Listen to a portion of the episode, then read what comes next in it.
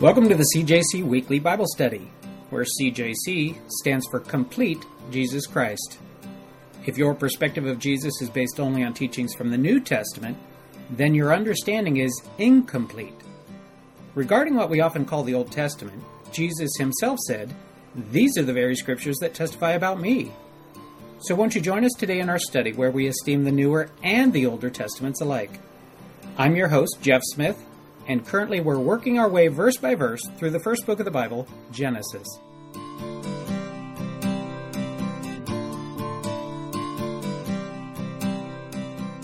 Isn't this pretty cool? I mean, being able to get together like this, I mean, I praise God that we have this opportunity to gather together as a body of believers in a family. We're all extensions of one another, extensions of Christ in that way. So it's it's it's nice to build each other up on a weekly basis. It's nice to be a part of this. I, I'll admit, and you've heard me say it before, this is the highlight of my week, and it's not because I like to talk. I don't. I'm an introvert. I'm not an extrovert. I would rather be under the table, but I do it just because God's saying you got to do it, so I do it. Uh, but it's it's. I look forward to this. It's a highlight of my week because I get to be with other believers. And you know, so often in this life, we can feel alone. We can feel like we're detached from others, and it's it's nice to have a weekly reminder that that's not the case. So, all right, I'm I'm I'm, I'm pumped right now. I'm feeling pretty good. all right, Genesis chapter 15. Genesis chapter 15. Last week we looked at verses 1 through 6. This week we're, God willing, going to get through verses 7 through 21, the end of the chapter. By way of review, though, I want to take you all the way back to chapter 12. So you're probably going, wait a minute, I just turned to 15. Now I'm now I'm having you turn to Genesis chapter 12, and the reason for that is because chapter 12 is the first time that God appears to Abram. All right, God appears to Abram in chapter 12, verses uh, starting in verse 1. Now the Lord had said to Abram, Get out of your country, from your kindred, and from your father's house to a land that I will show you. I will make you a great nation. I will bless you and make your name great, and you shall be a blessing. I will bless those who bless you, and I will curse him who curses you, and in you all the families of the earth shall be blessed. And that was the first appearance that we have recorded here in Genesis of God appearing to Abram. And then the second appearance you find over in verse 7 of chapter 12. Chapter 12, verse 7 says, Then the Lord appeared to Abram and said, To your descendants I will give this land. And then over in chapter 13, you have a third appearance. And the Lord said to Abram, this is chapter 13, verse 14. And the Lord said to Abram, after Lot had separated from him, Lift your eyes now and look from the place where you are northward, southward, eastward, and westward. For all the land which you see, I give to you and to your descendants forever, and I will make your descendants as the dust of the earth, so that if a man could number the dust of the earth, then your descendants also could be numbered. Arise, walk in the land through its length and its width, for I will give it to you. So that was our third appearance that we have recorded as God appearing to Abram. So here in chapter 15, we have the fourth appearance. So verses 1 through 6 we looked at last week, like I said, and that was, if you could call it part A or part 1 of this fourth appearance. And that discussion that God had with Abram over in that section had to do with descendants. It says, After these things the word of the Lord came to Abram in a vision, saying, Do not be afraid, Abram. I am your shield, your exceedingly great reward. But Abram said, Lord God, what will you give me, seeing I go childless, and the heir of my house is Eliezer of Damascus?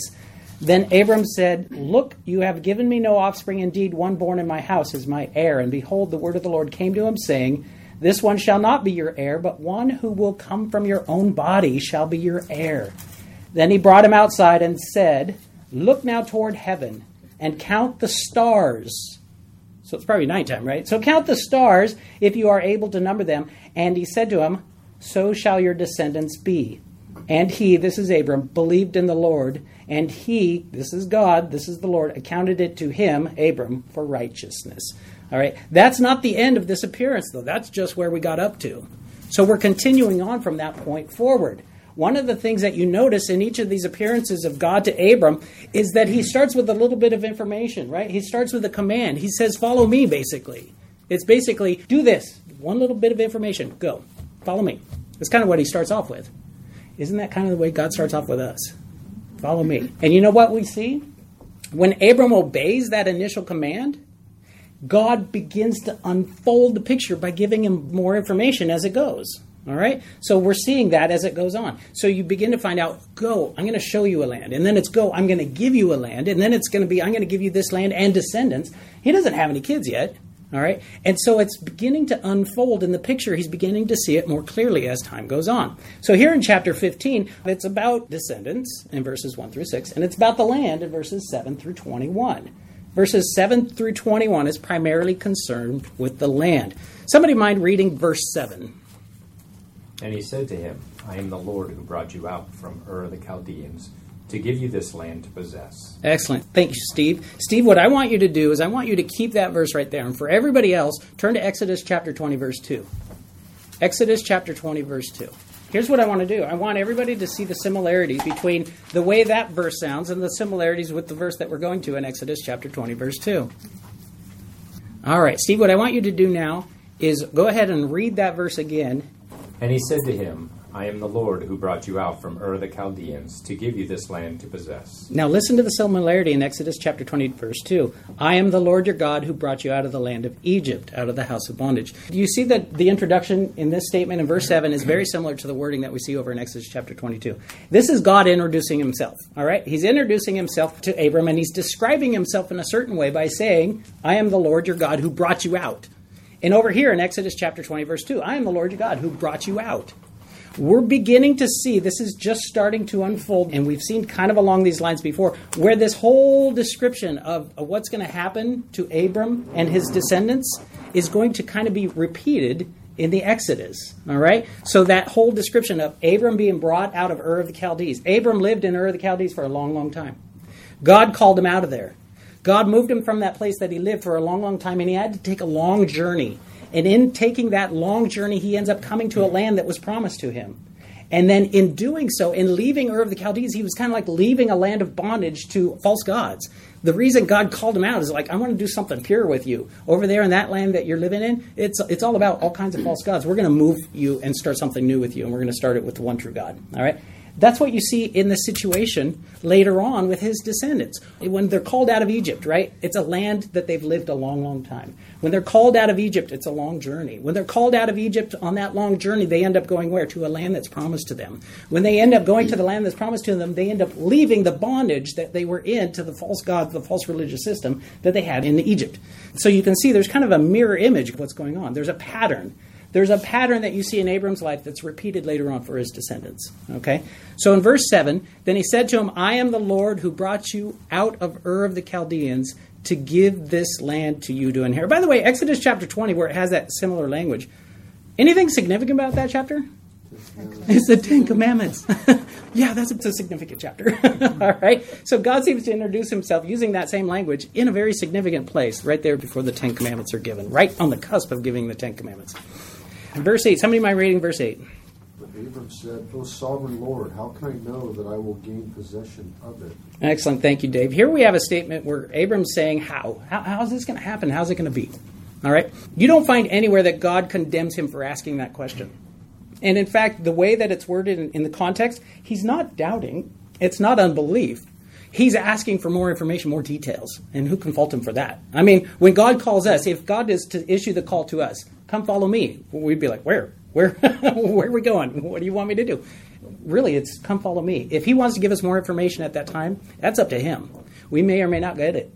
All right? So it's about obeying whether or not he gives you an answer. In this situation, he ends up giving him an answer, and we'll, we'll find it as we go, as we look further on. Verse 9, somebody mind reading verse 9? So he said to him, Bring me a three year old heifer, a three year old female goat, a three year old ram, a turtle dove, and a young pigeon. Excellent. Thank you, Esther. In reading that, what do you have here? is this is a petting zoo? He's go, having him go gather up some animals. How many animals do we have mentioned there? Five. We've got five animals mentioned there. So picture in your mind now, picture a heifer. All right, so a heifer is a female cow. It hasn't yet given birth to a calf. All right, so you've got a female cow, and then you've got a female goat, three year old female goat. The heifer is three years old, the female goat's three years old. Then you've got a three year old ram. A ram is a male sheep. If uh, a male sheep, if it's young enough, uh, you'd call it a ram lamb. So we've got a lamb here. All right. So you've got a cow, a goat, a lamb, a turtle dove, and a young pigeon. So you've got five animals. So, so Abram's asking, all right, so how's this going to go? How's this going to work out? And God says, go get me five animals of a specific sort, of a specific age. Oh, this is sounding kind of strange. It's probably what I would be thinking if I was in Abram's shoes. So we get there to verse 10. What does it say in verse 10? And then he brought all these to him and cut them in two, and laid each half opposite the other. But he did not cut the birds. Excellent. Thank you, Levette. So here we have a really strange situation. What is going on here?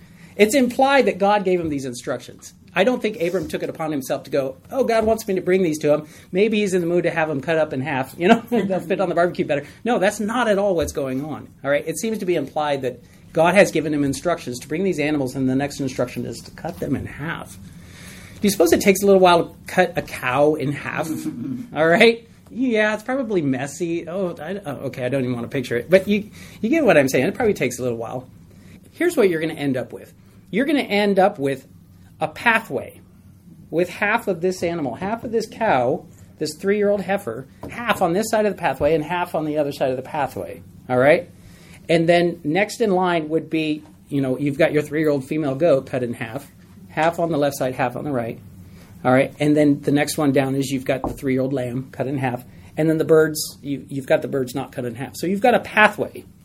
This is not a pathway I want to go down.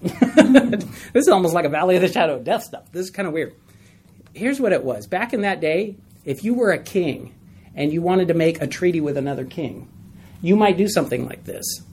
And the reason for it is because you would arrange these animals in such a way that when the when the two kings would pass through, they're taking upon themselves a self curse. They're basically saying, if I break this contract that we're coming up with together, this agreement, this covenant that we're coming up with together, if I break it, let me become like those. All right? That's how seriously I'm taking this agreement. That if I break it, I'm saying that I would deserve to be treated like these animals here and cut in half. All right. In Jeremiah chapter 34, in verses 18 and 19, you have a similar situation where it's described where they do the same kind of thing, and it was it was multiple people that were passing through. I mean, it, you were talking big groups of people. It says their dead bodies would become meat for the birds of the air and the beasts of the earth. All right, that was that was what you were doing. As you were saying, let me become like one of these if I break this. All right? So you could see how that would be probably more impressive than a handshake. All right? If you shake somebody's hand and, and you break your promise, I mean, what? Okay, big deal.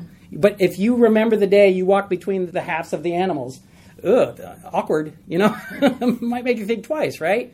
So that was the situation that we're setting up here. All right? Verse 11. Somebody mind reading verse 11? When the vultures came down on the carcasses, Abram drove them away.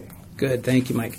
Here we have a situation with the vultures coming down. Vultures are unclean birds. Let's just say that right out of the get go. From uh, in the book of Leviticus, you find out they're unclean. All right, so you don't want vultures eating parts of your sacrifice because these are the symbols of the covenant that you know God is giving you instructions to set up for. And uh, so let's let's not let the vultures consume the symbols of the covenant. All right, vultures. Another thing to realize about vultures is they only they're only active in the daytime. All right but I thought this might have been nighttime. Hmm. Uh, we'll have to address that in a few minutes anyway.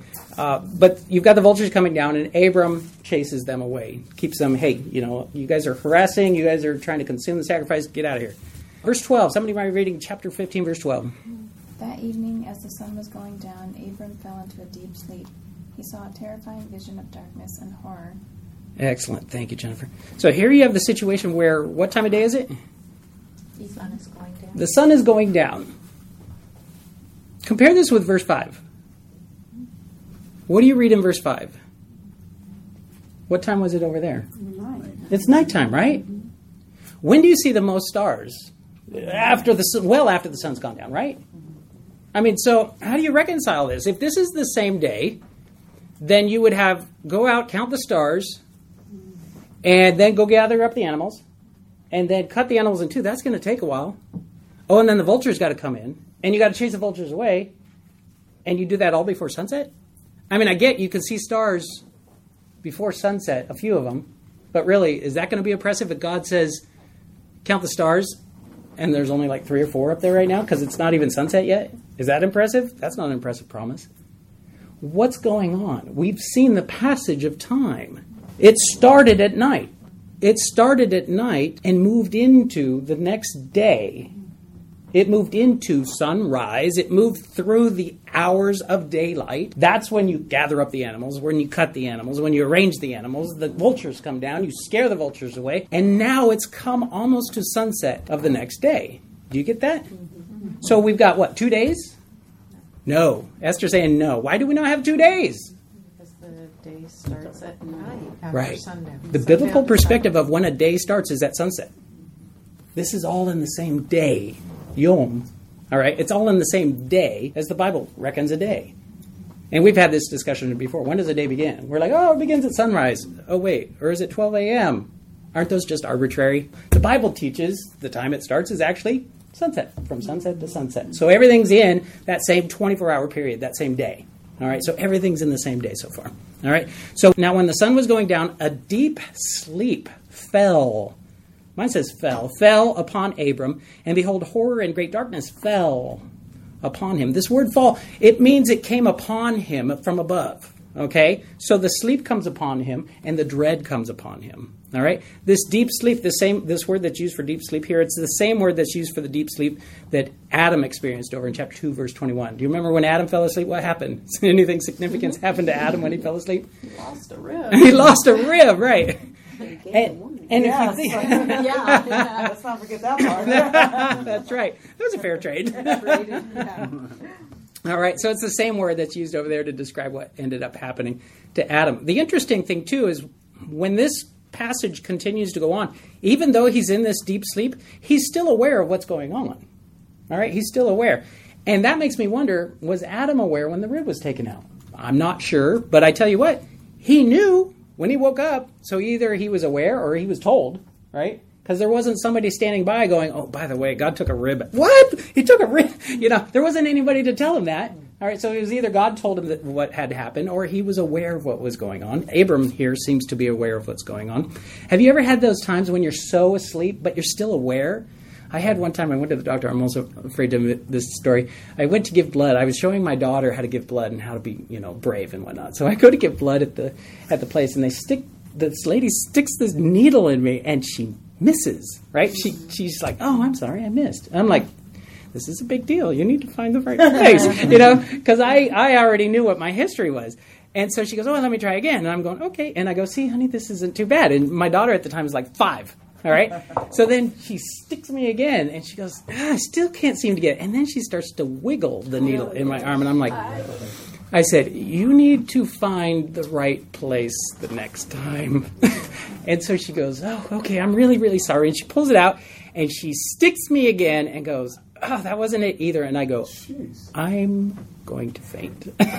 and she goes, Oh, you're going to be okay. And I go, No, I'm not. And I saw the darkness oh. moving in, and it went down to a little pinhole of light. I could barely see like a sign all, across the room, and then it went blink, and I was out. I totally fainted and passed out with my five year old daughter sitting right next to me. Oh my god. And I'm in this sleep, but I hear this, Mr. Smith, Mr. Smith. And I remember thinking, that's not the nurse, that's the doctor. He's trying to wake me up. Mr. Smith, Mr. Smith. I don't know that I can wake up. Mr. Smith, wake up, wake up. And I open my eyes. And so I was aware of where I was, but I was out, you know? And I wake up, and then it's like the rest of the reality hits me, and I go, "Where's my daughter?" You know, and I look, and she's right there, and she's coloring, but she's going like this, looking out the corner of her eye, like this has scared me to death, and it totally backfired on me as to what happened that day. So here we have Abram. He's in a deep sleep, but he's still kind of aware of what's going on around him. The statement about the horror, the great darkness, or your different translations will have different ways of expressing that. This is not uncommon when you're meeting God. But it's interesting in Abram's life, this is the only place where that is described. But you read about dread and horror and fear that comes upon people that God appears to. It happened to Adam when he was in the garden after he'd sinned. It happened to Jacob in Genesis chapter 28. It happened to Moses at the burning bush. It happened to the Israelites at the foot of Mount Sinai. You've got fire and smoke. It's like the mountain is on fire, and the people are going, I don't want any part of that. Moses, you go up there. We're afraid. We're afraid that we're going to die. So this this idea of fear coming upon somebody upon meeting God is not uncommon. In fact, that seems to be the norm. Genesis chapter 15 verse 13 where God starts his reply by saying no certainly. And this is in response to what Abram had said over in verse 8. How shall I know? And God is saying no certainly. He's addressing that very issue of how shall I know? No certainly. The word there for descendants is the word for seed or zera, zera in the Hebrew, or it can be translated seed or or seeds. It can be singular or plural. All right, and it's often used to describe descendants. We've seen it several times as we've been moving the way through Genesis. And then that word there in my version says strangers. Some of your other versions might have something different. Anybody else have something different? Steve, I bet you have something in ESV that's different. Sojourners. Sojourners. So there you have strangers or sojourners. A sojourner or a stranger is somebody who's a temporary inhabitant. This is not their home. They're just passing through. Okay? An alien or a foreigner is what you would have for this word here. This idea of being sojourners, that carries on over into our lives. Your citizenship is not here. We're just passing through. I, I've got something, kind of a visual aid. I don't often bring in visual aids, but this is my backpack. And I wanted to identify it some way as mine, but I didn't necessarily want to have my name on it. So I ended up getting a name tape mm-hmm. with something that I wanted. This is, I mean, this is how I live my life. I try to live my life recognizing this world is not my home. We're just passing through. We need to do the things that we're set here to do, as Ephesians 2.10 would teach us. But in the meantime, recognize your roots don't go deep here. All right? Don't get yourself too rooted in this world. We're to set our sights outside of this life, beyond this life. We're to be sojourners, treated as sojourners here on this earth, and then look forward to our heavenly city, our heavenly habitation. All right?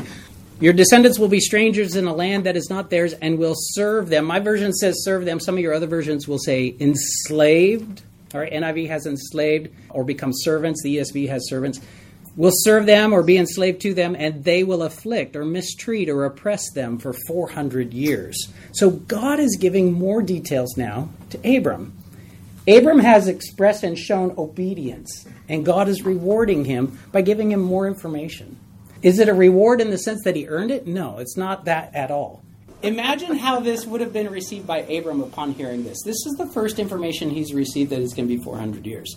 He's received information that he's going to have descendants, and he doesn't exactly know how that's going to work out yet. But now he's given the additional information. It's going to be 400 years before this promise that God's giving to him is going to see its fulfillment, at least this part of it, all right? So you probably would think of Abram hearing this news and going, wow. I mean, wow. Hmm.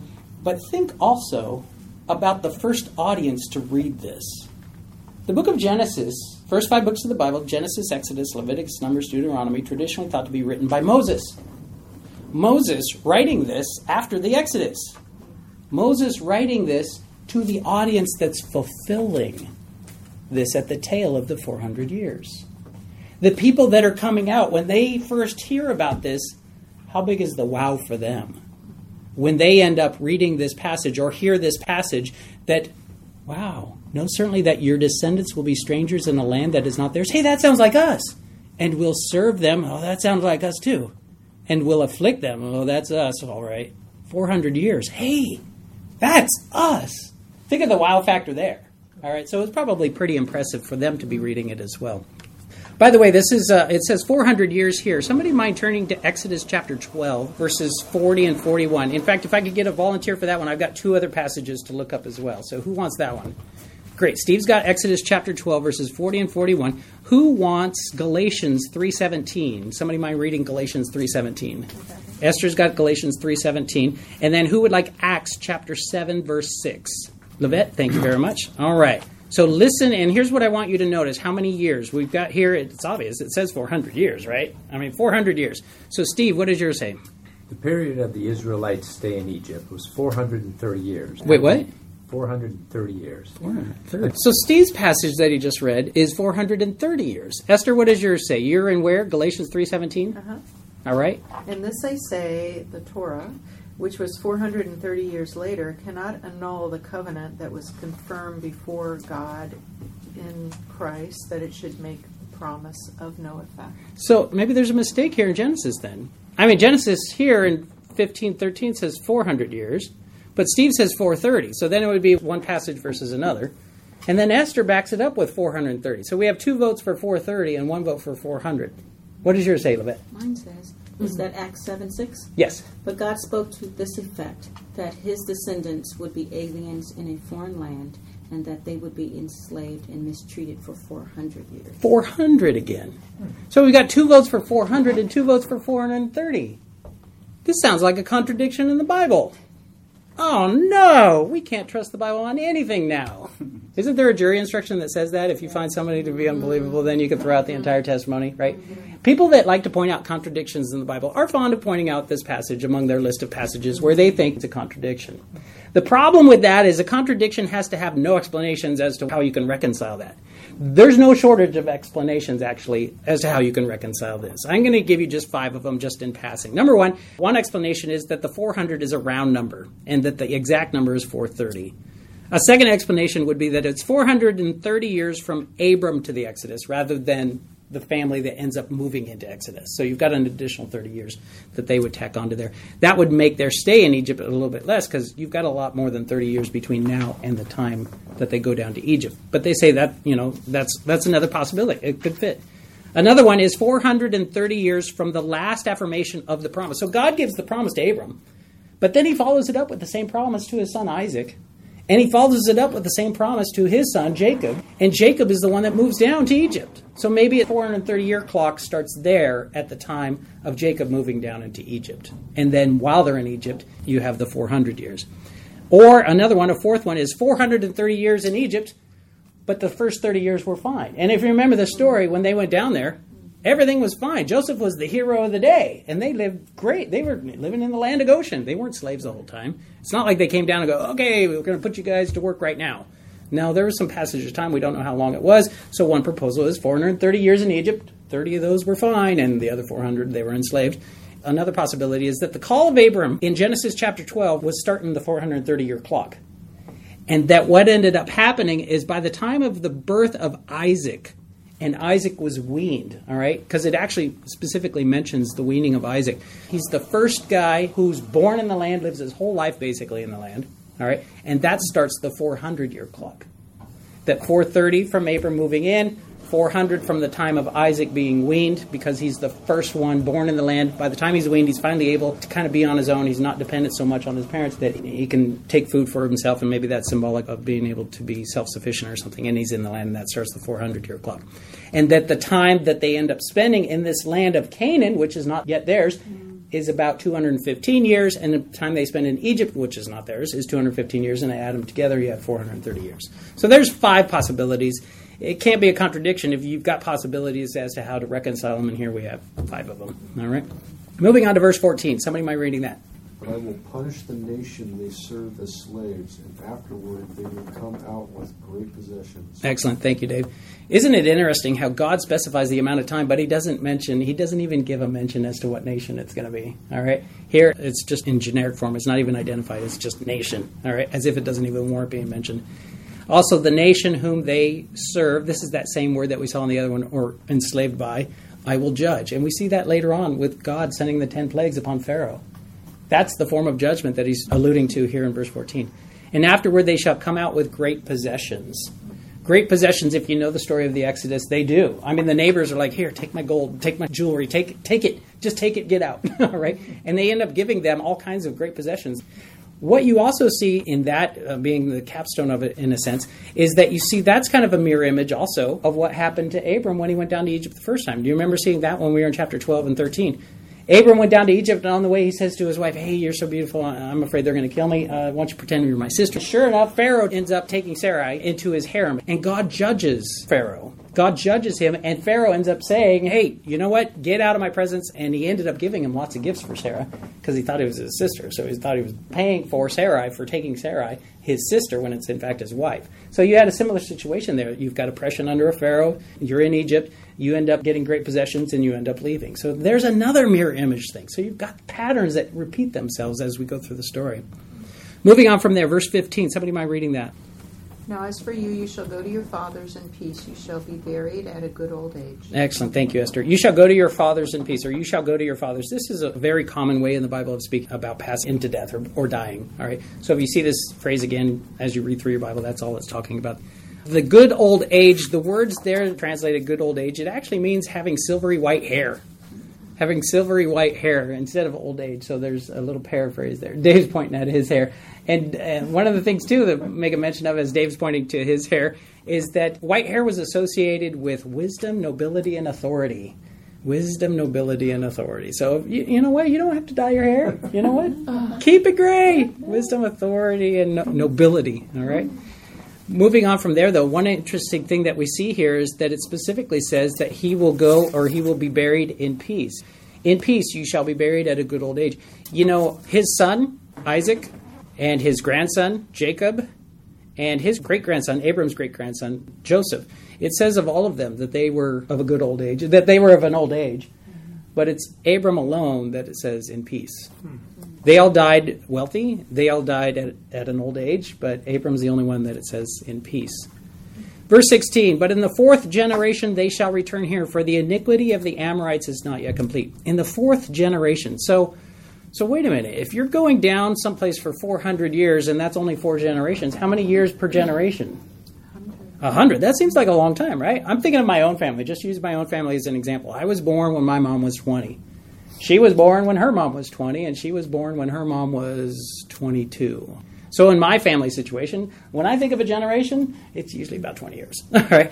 Here we have 100 years? What is that all about? The Hebrew word for generation there is the word jor, and it can be translated variously. There's different places where it can mean different things. When they were numbered in the children of Israel, they started at the age of 20. All right, so it was considered a generation, that was 20 years. But then when they were wandering in the wilderness, it was 40. And then here in this passage, it's implied that a generation is 100. And it actually fits because Abram ends up having Isaac at 100, exactly the age that you would think. But really, four generations to span 400 years? You know what's interesting is that actually was fulfilled. Because Moses, the guy that led them out of Egypt, is the fourth generation from Levi, his great grandfather, that went into Egypt. It was four generations spanning their time in Egypt. Pretty cool. Also, moving on from there, they shall return here, for the iniquity of the Amorites is not yet complete. God seems to know what's going to happen in the future. God seems to know there's a particular people, and they're on a particular path, and they're not going to deviate from it. And when the time comes, I'll judge them, but it's not yet to that point.